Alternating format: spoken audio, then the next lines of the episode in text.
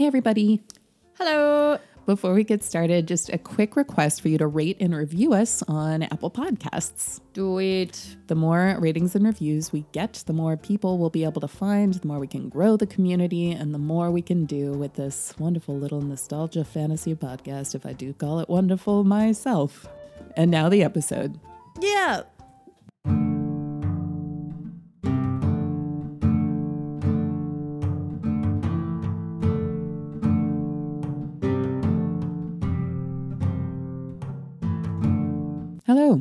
Hi. I'm Grace, And I'm Madeline. and we're Dragon Babies. Dragon babies. We reread our favorite YA fantasy classics and discuss why they're maybe even better for adults. Yes, we do. This week, Into the Land of the Unicorns by Bruce Coville.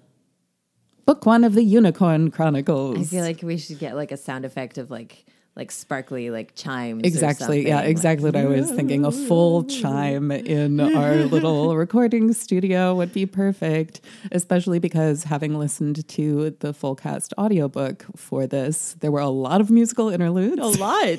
now I'm expecting them to it was a choice. trill behind me every time I say anything even a little bit interesting or important. This book was published in 1994 and it is the first in a quartet of chronicles about the unicorns and Luster, the land in which they live.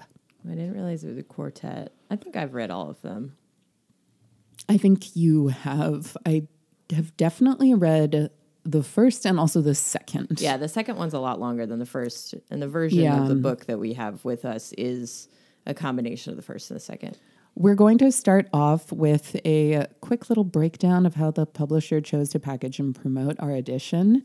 Um, and the edition that we have is Madeline's. lovely. It is interestingly a used scholastic copy, and it has. It has someone's name inside it that is not either of our names. It says Tasha N. Book. And then there's more that I think you probably started blacking out. No, I didn't. No? No. Okay, well then Tasha or one of her compatriots. Uh, yeah, I don't It's know. just I love seeing a young child's furious dark scribble attempting to completely cover up something that they don't want you to see or that they don't want to see. Yeah. Um, so I assume that after you got this, you were like, "I'm not Tasha," and you had worked. But then on, I did a really bad job of finishing the job. I- if I did it. I have no idea. We'll put a picture of this up on our website, and y- y'all can help us decipher it. okay. Um, but it is a hardcover dual book of the first two of the Chronicles, as we mentioned, Into the Land of the Unicorns and Song of the Wanderer, which is about four times as long. Yeah. Yeah. Um, and the the And it has a different font. I hate it when editions of books do that, when there are different parts or different books included, and then one looks completely different than the other. Um, but we have a lovely, lush painting on the cover. and I think that that picture was originally on the second one.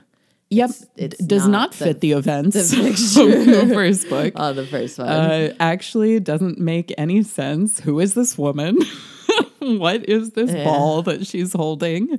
well, I think we it's know. Kara. She just gets a little older. This I was. It's a lot older. I mean, it has to be Kara, But yeah, she's in and out of the of Luster for like ever. right? But I'm saying from the perspective of a reader of Into the Land of the Unicorns, who is this woman? I always assumed. Well, never mind. I'll get into this in old new impressions. Anyway, Lightfoot is covered in curls, just cascading across his Beautiful. shimmering unicorn body. Beautiful. And Squijum is popping up for a little cameo behind Kara. And Kara's cloak is blending into the forest floor with a little really starry cool overlay. image. I really like it. Yeah. Um, it's reminiscent a little bit of uh, those like Art Nouveau paintings of like flapper ladies and stuff, where it would be really Oh, stylized. point, Yeah. Um, but this one is a really cool fantasy lady. And this is really fitting for the type of book that this is, which is all about wonder and really wrapping you up in Mm-hmm. luster in the world that you're reading about. Um, so I approve. I don't like the graphic that they chose to border the edges of the book with, It's, it's weird. like a digital leaf.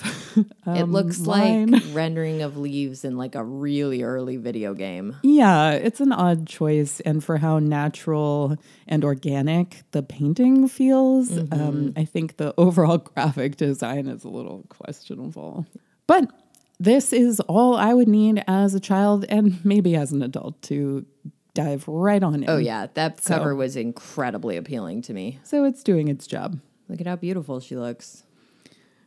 You too could be this beautiful by reading a book. That's the idea. Uh, so we do thoroughly spoil every book that we cover. If you haven't read this one before or haven't visited it in a while, just hop on off, check out the audiobook or the bookity book, and come on back. yeah. Now, Madeline, would you like to give us a brief plot summary? I would.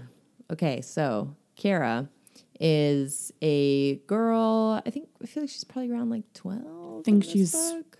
11 or 12. for sure. Yeah, um, she says that it's been eight years of time away from her parents, or like since her parents abandoned her at the end of the book. and that was after she was healed from an illness. when she was very young. By a so unicorn. yeah, I think she was probably two or three when that happened. So, yeah, eleven or twelve. Uh, she it, has been raised by her grandmother, doesn't really know why her parents scuttled off, um, and is understandably hurt by that. So she is, the book starts super intensely, um, which also grabbed me when I was a, a young girl. This book is action packed. Yes, yeah. Um, Kara is just out with her grandmother and she turns to her and she's like, I think there's a weird dude following us. And she expects her grandmother to be like, No, it's fine. yeah, such fancies. Yeah. And instead, her grandma gets super freaked out. like, Basically, the last thing you ever want to experience as a kid. yeah, yeah. To have your authority protector like, oh, figure yeah, be like, this is real bad. you should be afraid. Yeah. Yeah. Um, so she runs her into a church and takes off a fancy, really cool amulet from her neck. The grandmother does, gives it to Kara. Kara knows the amulet because her grandmother's always had it. Um, and the grandma says, Okay, you take this, you go to a fantasy land. It's going to be magical. There's going to be unicorns there. I'm going to ring the bell. You have to jump from the top of the tower on the 12th chime, and then you will go to the fantasy land. And Kara's just like, What's happening? I also loved her getting caught up in, oh God, how many times has it been? Am I, I counting know, correctly? Yeah, yeah. Miss, miss, uh, which is exactly like that resonates with me very much so. Um, and so she does it. The man she suspects may have jumped after her because the man is like screaming her name, and um, he does end up in the place where she goes as well, which is called Luster. Uh, first thing that happens is this weird forest goblin elf creature takes her amulet away, um, almost kills her, like almost drowns her. Um, a bear man who is called the Dimblethumb uh, finds her and brings her back to his cave, gives her magic forest tea. It's really cool. Um, she can't really talk to him, but then a unicorn shows up. His name is Lightfoot, and he can help her communicate with other um, beings in this world with contact. So they do that. They there is some exposition. Um, Lightfoot does a little bit of explaining about what the amulet is to her. The Dimblethumb actually does very quickly get it back. He goes and menaces the poor Delver that took it. Um, and then they set off after also encountering the Squijum, who is a Gurgi type character. if you've read Lloyd Alexander, The Black Cauldron, you'll know who we're talking about. or perhaps I should say a Gollum type character. Smeagol. Right, a, a Smeagol type character, like that might be the origin of this kind This of type of character. super weird, manic, uh, you know, but also Yeah. kind of cute in like a certain right light. way. Yeah. Um, Yeah, there are a lot of them in the books that we've just covered it's a super for the podcast. common fantasy honestly. trope, Yeah. right? Yeah. Um, uh, the Squijum is along for the ride too, and uh, I uh, imagine the Squijum to look like that. Have you ever seen that meme of like the horrifyingly taxidermied cat? It's white and it's going like what? Yeah. Like its arms are out. And its eyes are really wide. yeah, that's what I always imagine the Squijum to look like. Wow. Um, Frightening.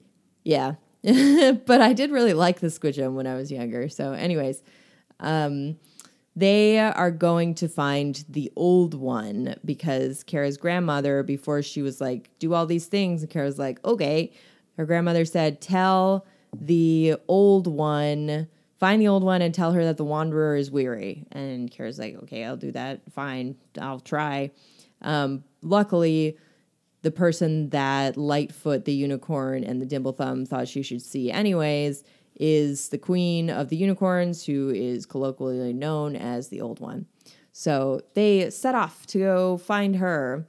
Um, during this time, Kara learns that Lightfoot is actually the queen's grandson. So he's actually royal and he's like It's some kind of drama with his family. Right, like he doesn't want He's an outcast to to some extent. Them. Yeah.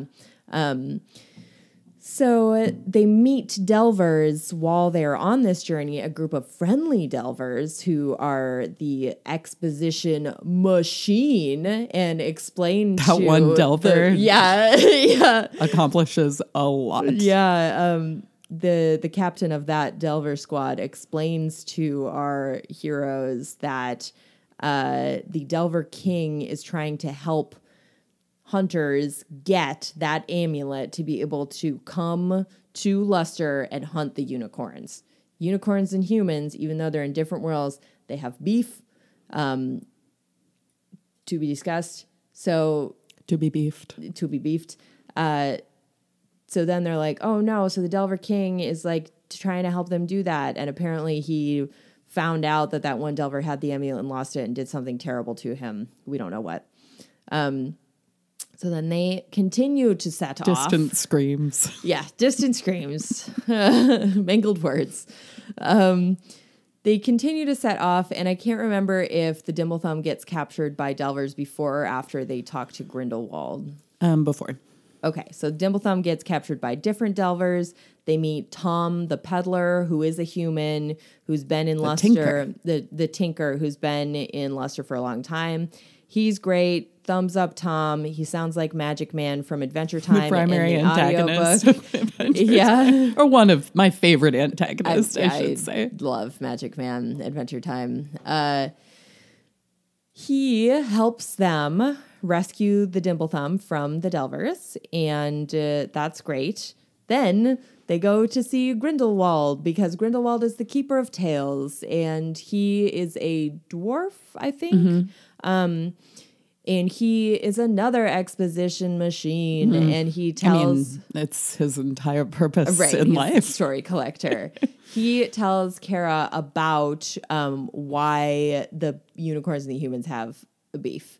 And uh, to put it succinctly, a long time ago, um, a man killed a unicorn, and in order to make himself sound cool, told everybody that uh, it fought viciously. Ferocious beast. Yeah. Um, and then everyone was like, whoa. And they had the horn and they realized that it could heal their people. And this was a time when their the worlds, like there was more easy passage between them before they sealed it up to protect the unicorns from the humans.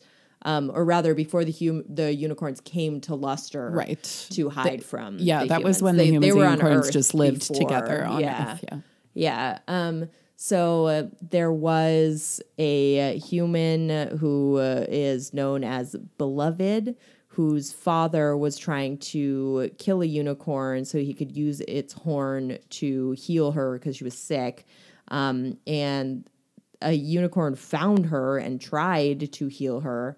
Uh, but the hunter saw it happening, and the unicorn accidentally snapped off part of its horn in Beloved's heart.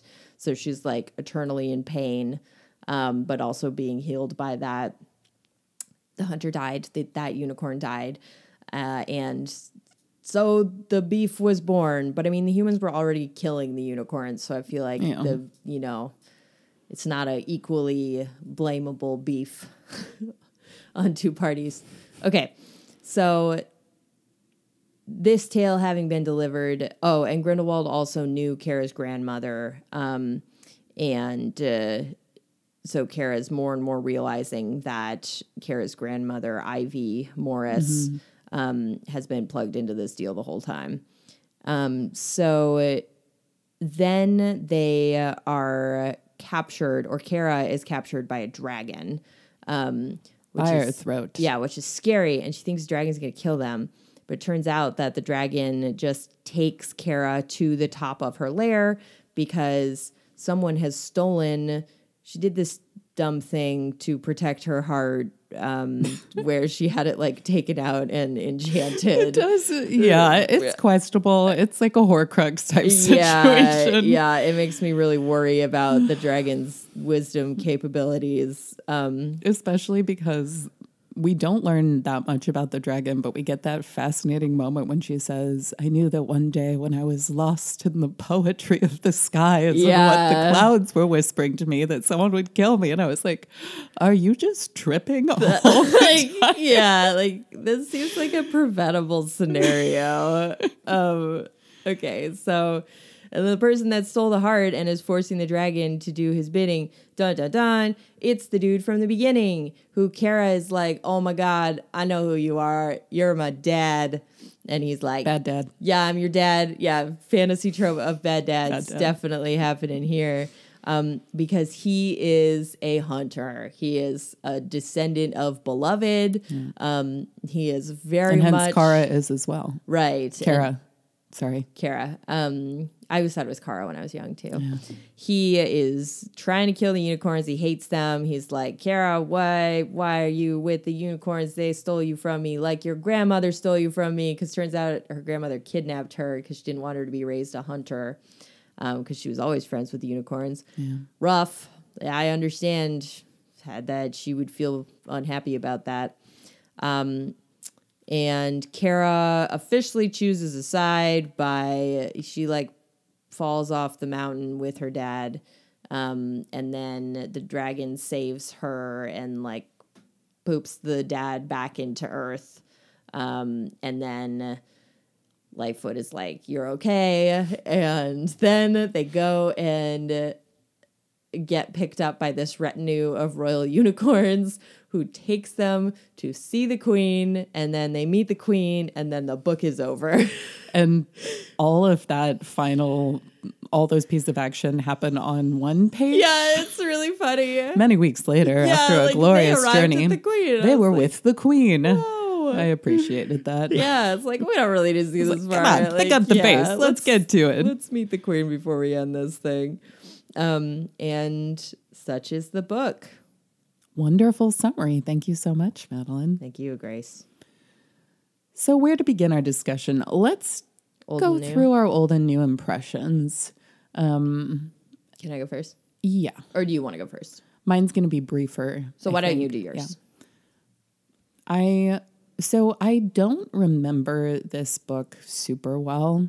Um, I definitely did read it when I was young because something that we haven't really discussed in depth on the podcast yet is that, of course, we have a great affinity for dragons, but we also had a great affinity for unicorns. And I went through one period in particular when I was trying to get my hands on all the unicorn fantasy that I could come up with. There is an amazing book by Jane Yolen called Here There Be Unicorns That is a collection of her Hmm. Yeah. poems and stories. I remember that that. is gorgeously illustrated Yeah. with these um, pencil drawings um, that are, are just unbelievable. I'm sorry, I don't know the illustrator's name off the top of my head, but we'll put a link to this on our website, dragonbabiespodcast.com. Um, and The Last Unicorn, which we have an episode on and have covered, um, which in some ways is kind of an interesting companion piece to this book, um, I would say, but we can talk more about that. Um, yeah, so I, d- I did read this and enjoy it, but strangely, I don't remember it, and yet I would have moments of intense deja vu while I was rereading this. Um, like certain scenes that were just violently flashing into my head. And that was that made for a strange experience, especially when I, I started reading a little of the second book because it's right here. Um, and the action flows right into it. And that was when I was really getting strong mental images um, of my reading. So maybe I preferred the second book. I'm not really sure. The second book is like this, or the first book is just the setup, Yeah. really. Um, it's still an engaging Mm-hmm. and uh, fast paced and interesting story. Mm-hmm. But the second book is where like the stuff happens. Yeah. Yeah, I, I do recall that. And I think rereading this, um, it was a bit of a hard start because I think it begins feeling like it is a story for very young readers. Um, It feels pretty simple to at the start, I would say, um, and I found my attention fair. drifting. Um, especially because I'm just not good at audiobooks anyway. Oh yeah, I was gonna say like, well, you you hate audiobooks. I basically had to reread the book after I listened to a lot of it. Okay. audiobook.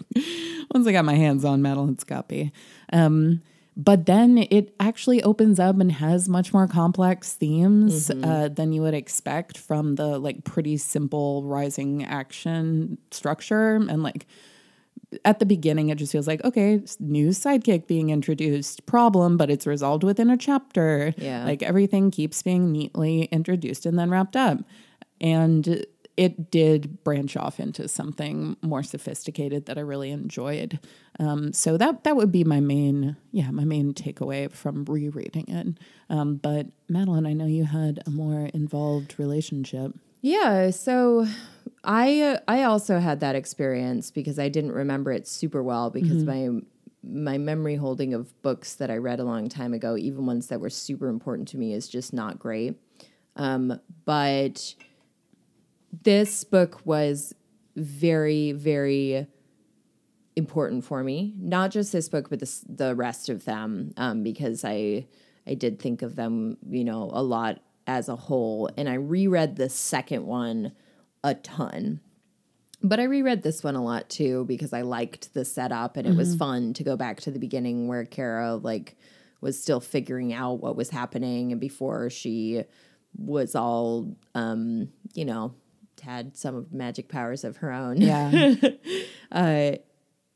I also remember when I would read it when I was young, where at first, at some parts, it would be like, "Yeah, this is definitely for me. Like this is this is a book that a parent would let me read if they knew mm-hmm. what was in it, Yeah. and you know, like, and I, you know, I was young enough that that kind was actually self-evaluating quite okay uh, censoring for me. And then there would be parts where stuff just got really intense, and they were, but it was intense themes that I could still follow Mm-hmm. and even emotionally understand, which is mm-hmm. really cool because I read it when I was very young, like young enough that uh, a lot of stuff in fantasy, like the more adult themes, would just go totally over my head. Um, but I could always feel very connected to this world, and it's a really great world. I really like. I I placed myself in it a lot, and I think that my current like relaxing mental fantasy sphere um, that I retire to like before I go to sleep or stuff like that is heavily informed by this book.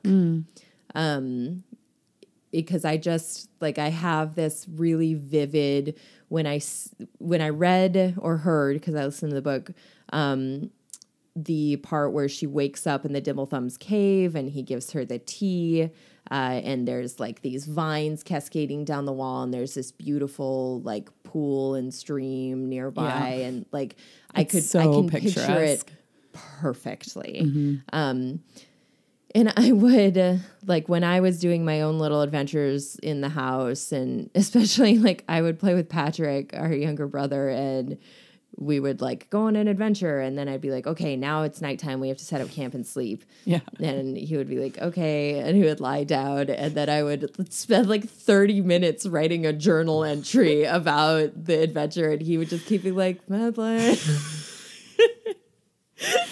yeah, we did that together too sometimes, the three of us. Um, there was always a lot of writing involved in some of the games that we would play when we would be uh, adventuring. yeah. And you, in particular, really value being cozy and like creating a sort of nest for yourself mm-hmm. wherever you are. Yeah. So I think that's part of the reason why you were very invested in the nighttime portion Yeah. of the adventures. yeah. adventures. Because I really liked that. And I can totally see that being informed by this book because there is always like talk of setting up camp and like the cart that can change sizes. Thomas's Yes. cart Yes. is pretty much, I feel like Madeline Gold, little Madeline Yeah. squishes. Going yeah, through. totally. Um, and I I was really really into the Squijum when I was younger. Um, I Caveat when I was younger, not today. well, I didn't I didn't like the Squijum voice in the audiobook that Mm-hmm. I listened to. I think if I would have read it, I would have felt more happiness towards the Squijum because I didn't imagine the Squijum having like a high pitched quote unquote Mm-hmm. cute voice. Um, I imagined it having more of just like a like kind of weird little monster thing, um, which Gotcha, gotcha. right, yeah, just like like a little gremlin, um, and that to me is still like very appealing. Um, I typically really like those Smeagol esque uh, characters in fantasy books. Yeah. Um, so yeah, and Squijum, what a name. The Squijum's rep- repetitive words of choice are also really funny. I mean, Yeah. I don't know what hacha is, but the But it- Squijum is able to adequately express himself. Yeah, yeah. and that word in particular. So, for a few of our mom's birthdays, we, the three of us, Madeline and mm. our brother Patrick and myself, made these books that were, you know, it's kind of hard to describe exactly what they were. Theoretically, we would each take Compendiums? turns. Yeah, because it's not even really like an anthology No. because it would be collections of different like stories and pieces of art and poems and whatever other weird nonsense we wanted to put on the page at the time.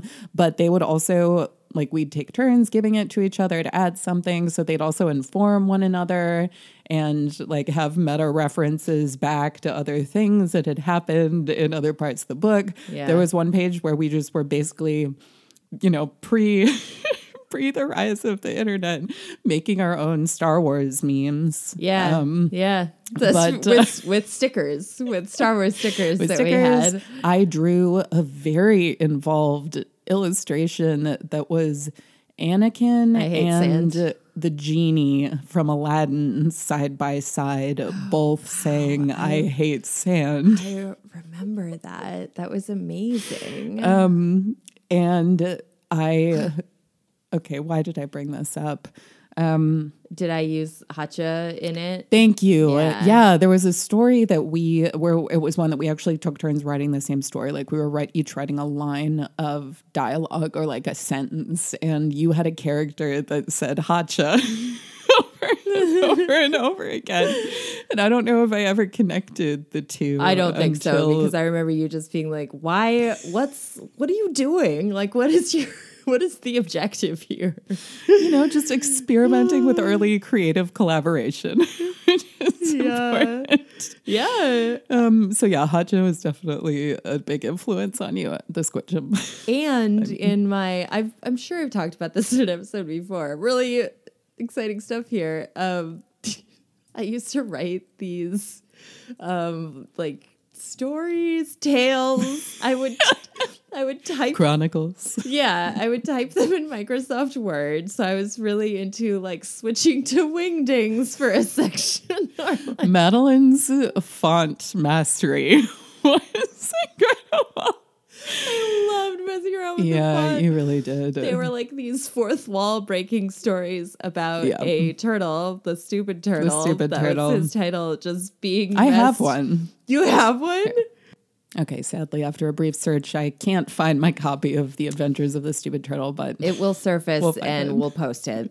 Um, so I basically was just using the the device of writing to mess with the stupid turtle, and that's what the stories were about. Yeah. Like the world uh, refusing to act in comforting and predictable ways. I think yeah, it was very like Stinky Cheese Man Oh, informed, Yeah, um, no, where the good point. author is messing with the characters and they're entering into conflict because of that. And there was a Smeagol type character named Mogo. Oh my god, Mogo, Mogo! Thank you. That's why I was thinking of Hacha. It's Mogo. because I think Oh Mo- my Mogo God. was not just by the Squijum, because Yeah. like we've said, there's a lot of these types of characters Mm-hmm. in fantasy. Um, but definitely at least in part Wow. informed by the Squijum, who would just show up and like ruin a bunch of stuff, and I would I would like do a like woo of like O's in the text and make them get like 0.5 font bigger each one. Like I loved doing that stuff. Great times. Yeah. Word processing. You know? Yep. Just just fun for your average kid. I just I wish we could share with the children of today the joy and excitement of having a computer with a word processor and that being all you needed. Having a great computer time. with nothing on it that is for children. No. But but you make it for children. you figure out how to make it into like, oh, this is so funny and weird. Yep. The, yep. the joy of like typing out cuss words and then changing the font to wingdings and then be like, Diving deep into all the clip art that was included Yes, with the early yes. version of Or- Word, taunting the paperclip. messing with Clippy. Truly, we Oh boy. got a lot of mileage Oh, out of early Microsoft Word. Yep. Yep. So that's my uh, expanded old and new impressions. I enjoyed this the second time through as well, and I'm I think I'm gonna read the rest of them now. Thank you very much for reminding me of Mogo's name because that was where I kept going back to like Madeline's Hacha character. Who was it? yep that's who it was. Bruce Coville, I think, is very much a YA author. And it's interesting because a lot of the books we read, I think, we come to the conclusion that, like, you know, we wouldn't necessarily say this is YA because Right. we've also come to the decision that YA doesn't really mean much Right. of anything, especially when applied to fantasy. Right, fantasy books can be enjoyed by humans. Exactly. Um, and but Bruce Coville is different from a lot of authors we've covered because he is super, super, super prolific. Um, yeah, he has true. over a hundred books that he's written, um, and he by no means covers fantasy only. Right. Um, although I do feel like, well, his books that I knew were fantasy because that was what I was That's what I wanted interested to in read. um, and he is someone who um, his Wikipedia says while waiting to publish his first novel, he was employed in a number of professions, including toy maker, grave digger, cookware salesman, assembly line worker, and elementary school teacher. And I feel like all of that informed a rich understanding Yeah. of the world and the people that inhabit it. And I think that really comes out in his books. Oh, how fun. Um, and something Bruce Coville is also Tamora Pierce's writing partner, um, which I knew because I've seen her reference him in interviews before when I've been doing research for this pod. Um, and that just warms my heart in Yeah. particular. The first time I saw it come up was an interview with her about her Numair book, um, which, like, something's wrong with me. I can never remember the name of it. I just had to turn around. Tempest and Slaughter, her book that came out in 2018. I just picture the dripping gold feather. I know. I don't know why I can't remember the name. Um, but I read an interview with her about it where she said that she was trying to figure out how to write, you know, a young boy going through puberty, which she had done many times with her female characters, but she wanted to try to do it accurately. So to inform this scene where she writes about um, little Oh yeah, Numair learning about? Uh, you know, nighttime feelings and morning Occurrences. experiences. um, and she said she was- talked to her writing partner, Bruce Yeah. And it was learn more really well done. I really, really appreciate it because I have not gone through puberty as a male bodied person. I Mm-hmm. went through a female bodied person's Mm-hmm. puberty. So, like, and I don't know if I've ever read somehow like the equivalent. I think it's because it's something particular that Tamora Pierce does. And it's Mm-hmm. not that, like, there's like puberty light in a lot of in fantasy. yeah, in most. But she goes really into books. it Mm-hmm. and is just she goes really into it and she's just open and honest about it, which I feel like is so important. Totally agree. She, I, I'll never get over Alanna's um, avoiding pregnancy charm. Yeah. yeah, we've we talked Get, about get this. me one of those, man. We talk about this quite a bit in our all of our Tamora Pierce episodes, of which there are many. So go check those out if if it's you. a fantasy podcast first and a Tamora Pierce podcast second. That's right, Diana Wynne Jones podcast third. Oh yeah, definitely. Those are our priorities. Um, if you look at our back catalog, I'm sure you can pick that up pretty quick. Um, and Bruce Coville is also a queer author, which cool. I thought informed a lot of the themes about your family Yeah, being people totally. who love and care for you People rather you than people that you are related to Right. Mm-hmm. by blood. Um, which I thought was a pretty, you know, it's a fairly sophisticated theme for Mm-hmm. a book that especially starts out feeling like it is for pretty young readers. Mm-hmm. Um, and I really appreciated the fact that Kara sees immediately that her father is acting out of something that she doesn't wish to be a part of. Yeah. Um, and says again and again throughout the book that she already feels this familial connection and bond with her new friends that she's made on this journey and the way that they've protected her and cared for her Yeah. in a way that her parents have almost never done or haven't done for years. Um, and I really, really appreciated the inclusion of that. Yeah. Yeah. Um, his Wikipedia page also says that when it's talking about his bisexuality, it cites a book called The Letter Q Queer Writers' Letters to Their Younger Selves, which sounds awesome. And I really want to check it out, um, which was compiled in 2012. Yeah. So, future reading.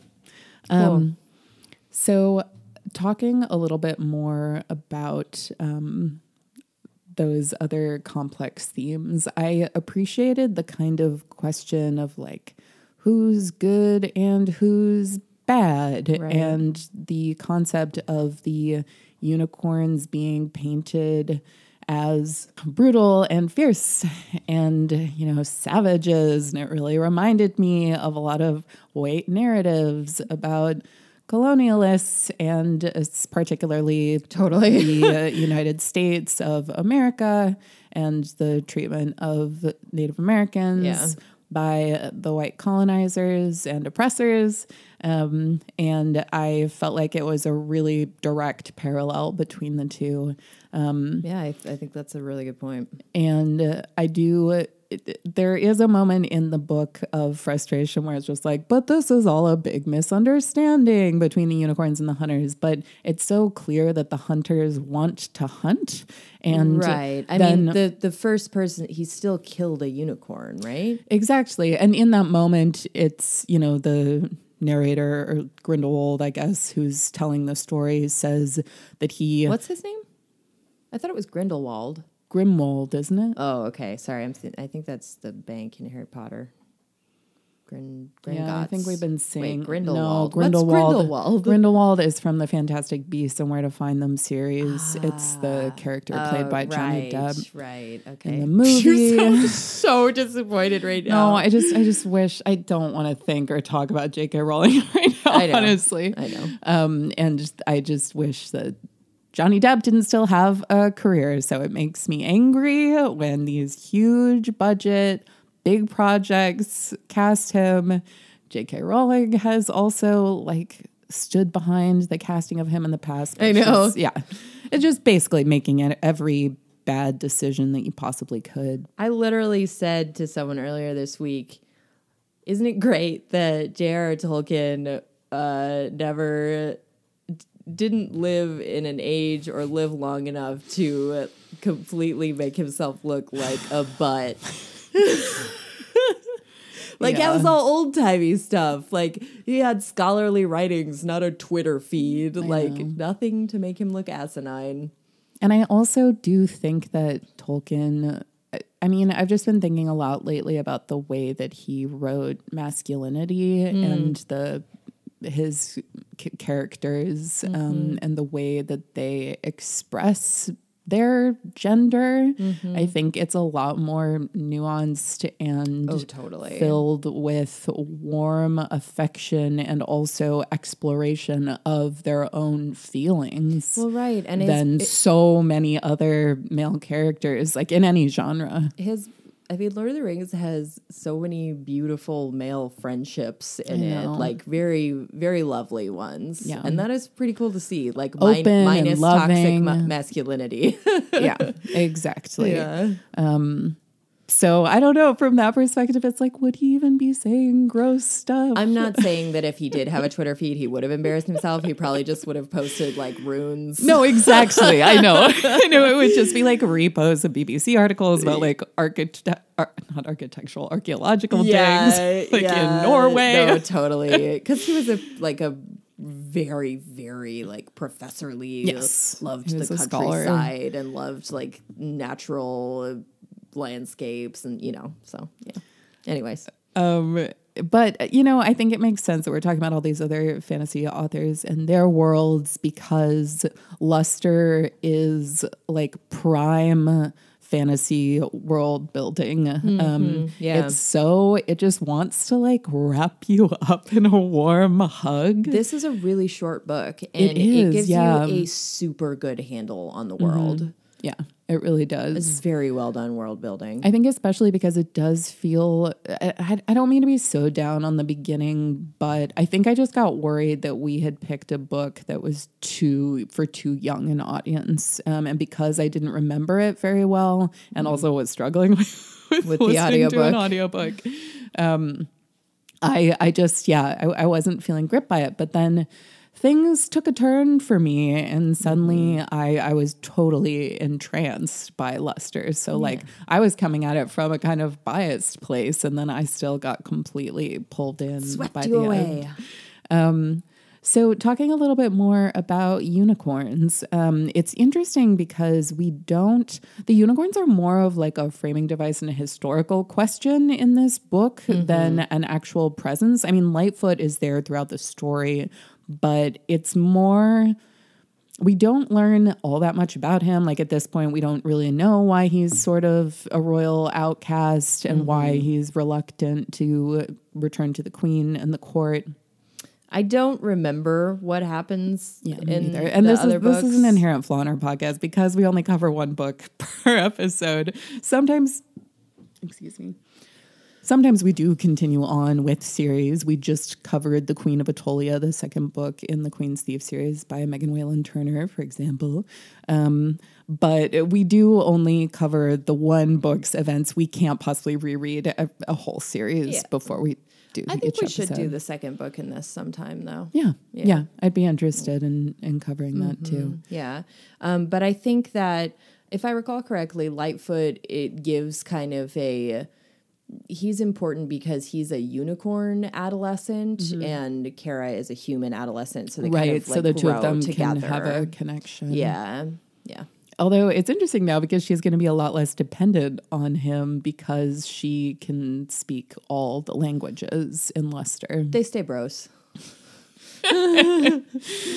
Yeah, and I do. I mean, what a gift from Fire Firethroat! I know. to be able to speak everyone's language. Well, I, would like that gift. to do that for me. I'm not the best with languages. You're very good with languages. Um, and uh, yeah, that frustration of like, if only I could do better. yeah. Just Or rears its head all the time. Right. Um, and yeah, the communication that that would foster is just pretty awesome. Um, Exactly. so that that's some definitely that's some dragon badassery that I can get behind. Like, Yeah. yeah, drink my blood, gain the You can power talk of to language, everyone. universal Yeah. language. Um, pretty it's, It's a really great moment. Uh, really, Fire Throat left quite an impression on me. I mean, That's a dragon that I can enjoy. for Firethroat's non foresightedness, I do like, I think we can ascribe it more to just Firethroat kind of not living in the same headspace as other beings because of what and who Firethroat is. Firethroat does seem uh, pretty cool. Agreed. Yeah.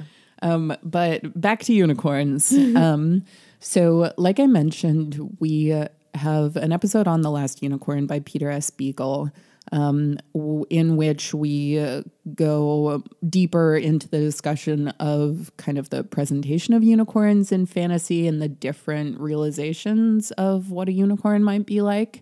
Um, I like I like the unicorns here. This is another reason why, yeah, I agree. We should cover the second book because I'm curious about their society. We learn much more about Yeah. the human societies than the unicorn society, um, and we see things like Lightfoot healing um, and that expression of unicorn power.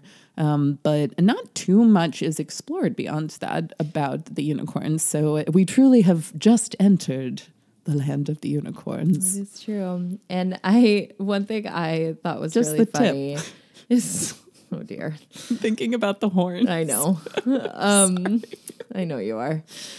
Sorry.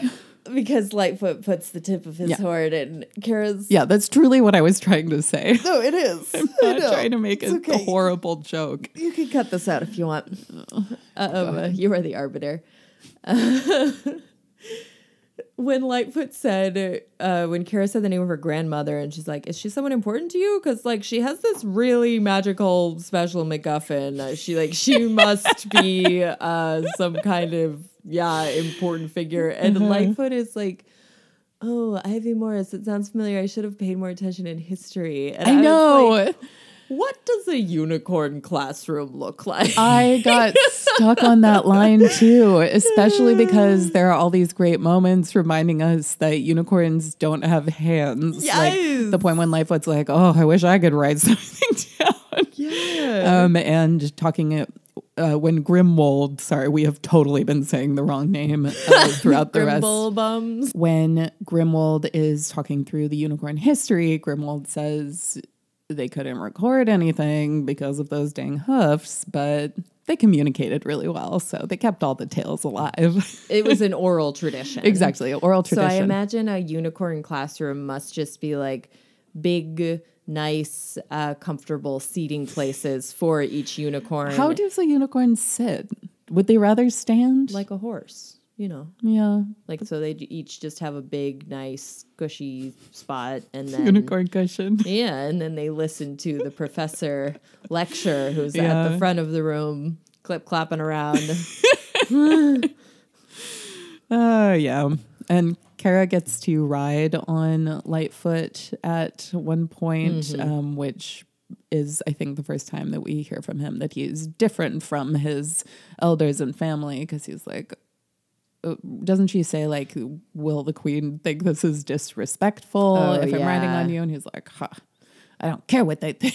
yeah, Um, also, uh, the, one of the it made me laugh out loud um, when the uh, twelve royal unicorns appear at the end of the book Yeah. to escort To them escort to, to the, the queen. Um, and Lightfoot's just like, oh, that's my uncle. yeah, yeah. No, it's really great. he just immediately becomes a sullen teen. And is like, Yeah. oh God, I didn't want to see him. Oh, this is really ruining this is embarrassing. yeah, it's pretty great. yeah so i appreciated that um yeah and and like i said i i'd like to learn more about these unicorns or relearn it because yep this information was in my brain at one point but it's certainly not there Not anymore. Um other discussions let's uh touch on animals just like animals in this book um which are mostly uh, speaking sort of humanoid creatures. Um, Dimblethumb is described as a man bear multiple times. He's like a, a Beorn or a Bjornling or whatever. yeah, yeah. Beorning, I think. Um, but but he's. He he's not a you know shapeshifter or anything oh like no no no! But he just looks like he's like a man bear. he's yeah that's what I don't know. I was agreeing with you. Um, and Dimblethumb has some funny characteristics, like speaking in the third person. Yeah. Um, and just generally being like very growly and fuzzy.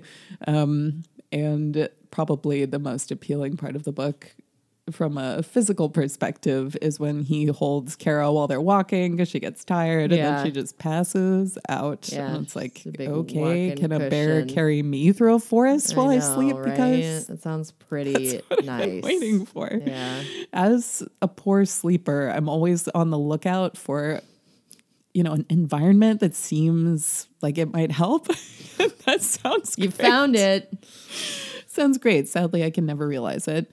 Um, and we've already talked at length about Squijum. Yeah. But uh, yeah, Squijum, it, not only coming from a long running Smeagol Gurgi fantasy tradition, but also just reminds me of like in every Disney movie how there is Oh, a totally. small, wacky sidekick Yeah. Mm-hmm. animal that gets up to mischief and provides comic relief. Yeah. Um, and when Kara is playing fetch with Squijum, I was like, why is this happening? I know.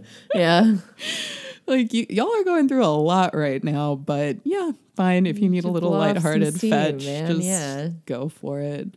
Um, and I think that's Yeah, because most of the animals are like the magical creatures that we've already yeah, talked about. yeah that we've covered. Delvers, what are delvers? Do we get a discussion of like what their species Well, is? I think that they're they're some kind of like goblin. yeah. Um, and they are also a newer addition to this world, it seems like. You know what I actually am realizing I was picturing them as um the whiz robes from Breath of the Wild.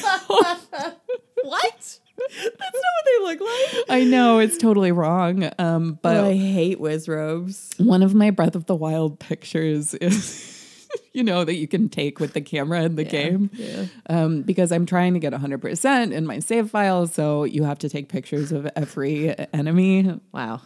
And one of my pict- my Wizzrobe picture is like super close up as a Wizzrobe was trying to attack me. And it's just its red eyes and then its black gaping forehead with its little pointy head. Terrifying.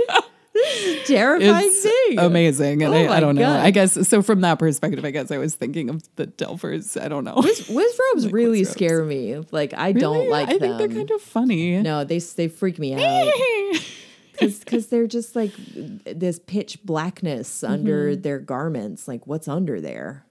Pretend food. Pretend food. Because this is a journeying book, um, we don't have uh, There's not like a feast or anything. Yeah, don't have any good feasts. I'm God, more and more I'm feeling like I want to cover another Brian Jacques book because I am just craving some, you know, gourmet nut food. Yeah. but there are some lovely elixirs and teas and healing beverages. Yeah, there's a lot of potions. I also marked the page on which Kara eats a root. Mm.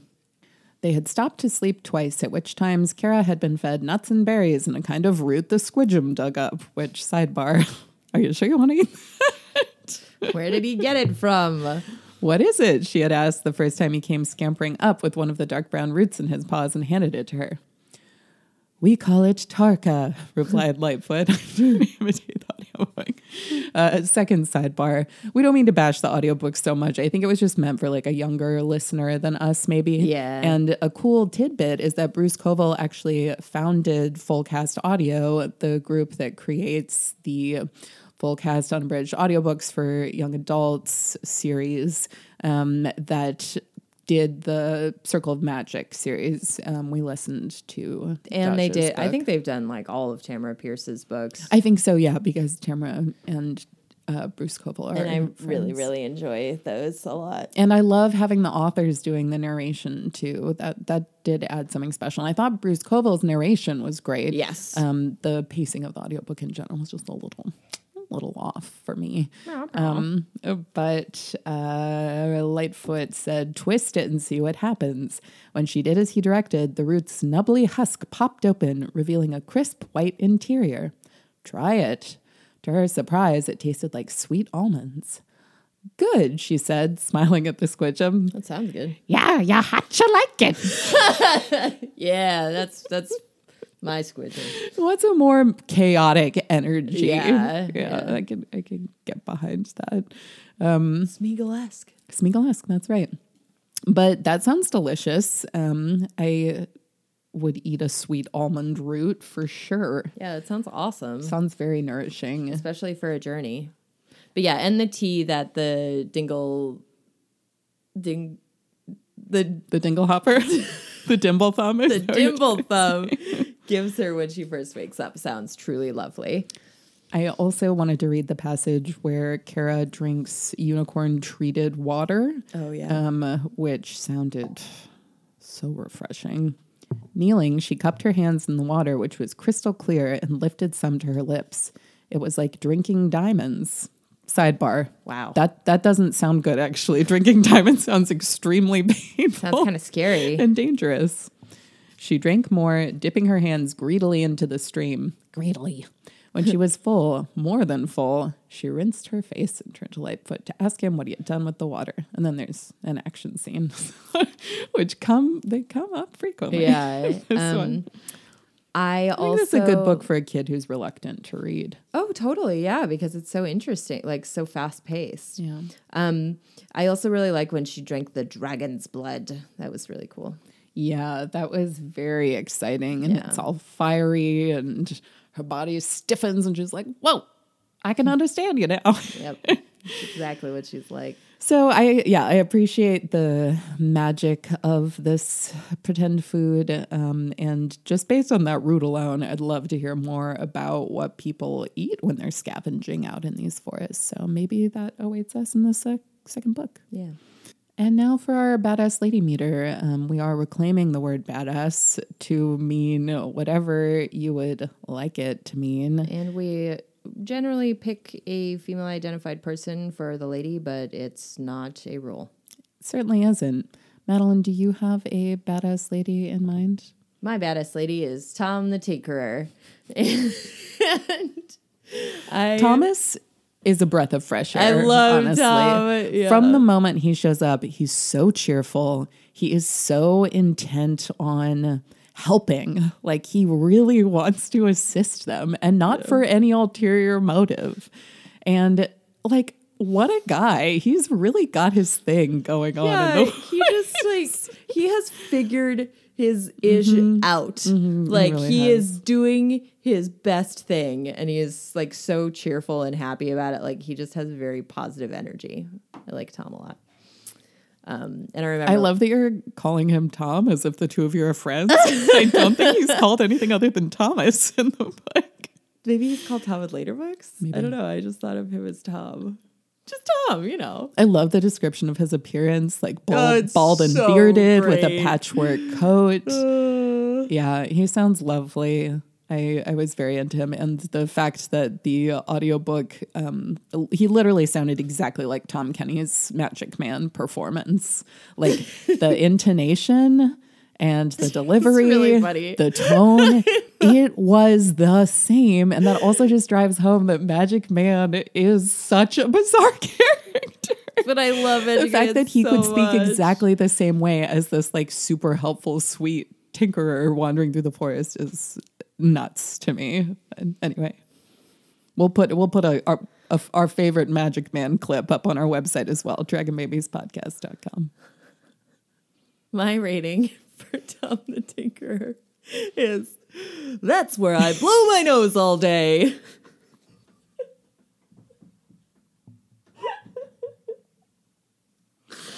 adventure time fans get it I have to say, I've had a cold for almost three weeks now, and I think about that line all the time whenever oh I'm forming a little tissue pile.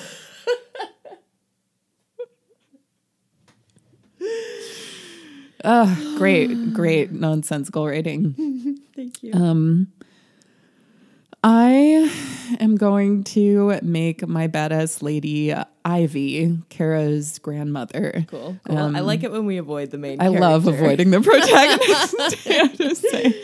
We didn't talk about Kara too much in this episode, and I think it's She because she doesn't get much characteristics. In she's. I think she's, she's, very a much a cipher. exactly what I was Yeah. going to say. Yeah, she is an every woman, every man, every character for all the kids reading the book And I who want to be in this world. Right, and that's super important because that's totally what I did. And- like I used her as me. Exactly. It, Bruce Coville did an amazing job with that. Let- Like I was saying, he knows how to write books for young readers. He does a really, really good job um, in making it both accessible and also complex enough to be fulfilling um, and then just so enjoyable along the way. Like this book has everything that a, young fantasy reader would want.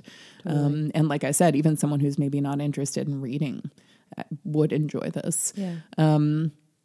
But Kara also, she doesn't have any magic powers, like you mentioned. She's just like a regular kid. Um, she has this, you know, bloodline that she's trying to distance herself from. So that's not informing who she is. Right. Um, and I like that. I, Yeah. I can always get behind that. That's it's one of the reasons why, in rereading Tamora Pierce's books, to return to that discussion, um, I, uh, as an adult, actually find Kel to be my favorite character, where Al- Alanna was when I was young. And I'll still, I mean, I think Daine will always be my favorite, Yeah. but yeah, I, I adore Kel. And I think that sh- her book was, her series was a lot more formative for me than I realized. Yeah, for sure. Anyways, Tamora Pierce Corner. Um, so uh, back to Ivy, Kara's grandmother. Um, she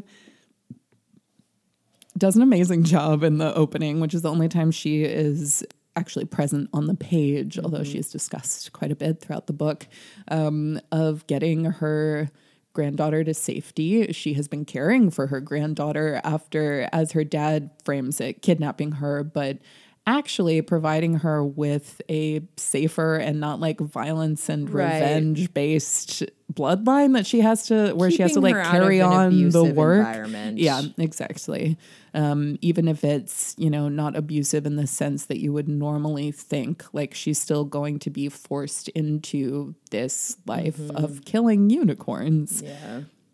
and I really appreciate her grandmother doing everything that she does for her. And I uh, would love to hear more about Ivy's time in Luster. I love the little tidbit when Kara's talking to Grimwold and is like, "My grandmother has a picture of you on her And you're dresser." just like, oh yeah, the, the, the like, ladies always love me. the me. ladies have enjoyed me. It's just like, okay. Freaking weirdo. like what? This human child Yes. says that to you, and you're just like, I am a hot story collecting dwarf, so um and it sounds like Ivy was there when she was young too. So love to yeah, get get her back with Kara. I think that Ivy is the wanderer yeah. of the prophecy that Kara has brought to the queen. Yeah. It's not actually a prophecy, but, you But know, the message. yeah. Um, a prophecy in that we know that that's going to lead to the next piece of action in the Totally. series. Yeah. Um, and I'm excited for the yeah the wanderer to come home to Luster. Maybe she can drink out of the pool. like, come on now. Um, If she really did something that special, there's like, oh, go to Earth now. Go, you know, get old and die. okay, some strange bitterness entering the I just, episode. I and I don't like I keep saying it. I remember. you mean like because Thomas does something and he gets drink from the pool and lives so like longer? I just I can't remember why Ivy doesn't get that, and I don't. I I We'll see. remember being disappointed on her behalf before. So yeah, we'll see what happens. Um, also love Thomas's line about like, no, it won't like make me live forever, which I'm kind of happy kind about horrifying, that sounds yeah. upsetting. That which sounds is like a curse. a sentiment that I have always been able to get behind. Oh, because totally, yeah. Immortality would make me confront all of my deepest, darkest fears. I'd rather die. So Yeah. thankfully, I'm going to. I mean, getting more time is attractive, but living Right. forever sounds Extended life like sounds sounds like good. a curse. Although honestly, extended life right now in 2020 is a little Is anybody gonna have an extended life? bit of a frightening concept too. Um, my badass lady meter for Ivy is one that Madeline just gave me in this discussion, which is a sip from the Queen's pool. Yeah, get it, Ivy. So I think that wraps up our discussion of Into the Land of the Unicorns by Bruce Coville. This was not a request, but we do have very, very many requests, and we're working through the list. And in fact, our next book, which I will announce now, was a request from multiple listeners. It is going to be Over Sea Under Stone by Susan Cooper, which has been requested by many of you, and we are excited to dive into it. Yeah. Um, if you have a request, you can email us at dragonbabiespodcast at gmail.com. Or you can hop on our website and leave us a note there, dragonbabiespodcast.com. We'll also put up a picture of our edition of the book, as well as all the other goodies we've mentioned during this episode. Or you can connect with us on Instagram at Dragon Babies Podcast or on Twitter at Dragon Babies Pod. We love hearing from you. We really appreciate you listening and engaging with us on these books. It's super cool to have this niche little community. It makes us feel very good. it really does. So, So thank you. thank you all. We look forward to many more books in the year 2020. Yep. Happy New Year. Happy New Year, folks. I'm Grace. And I'm Madeline. Until next time. Goodbye.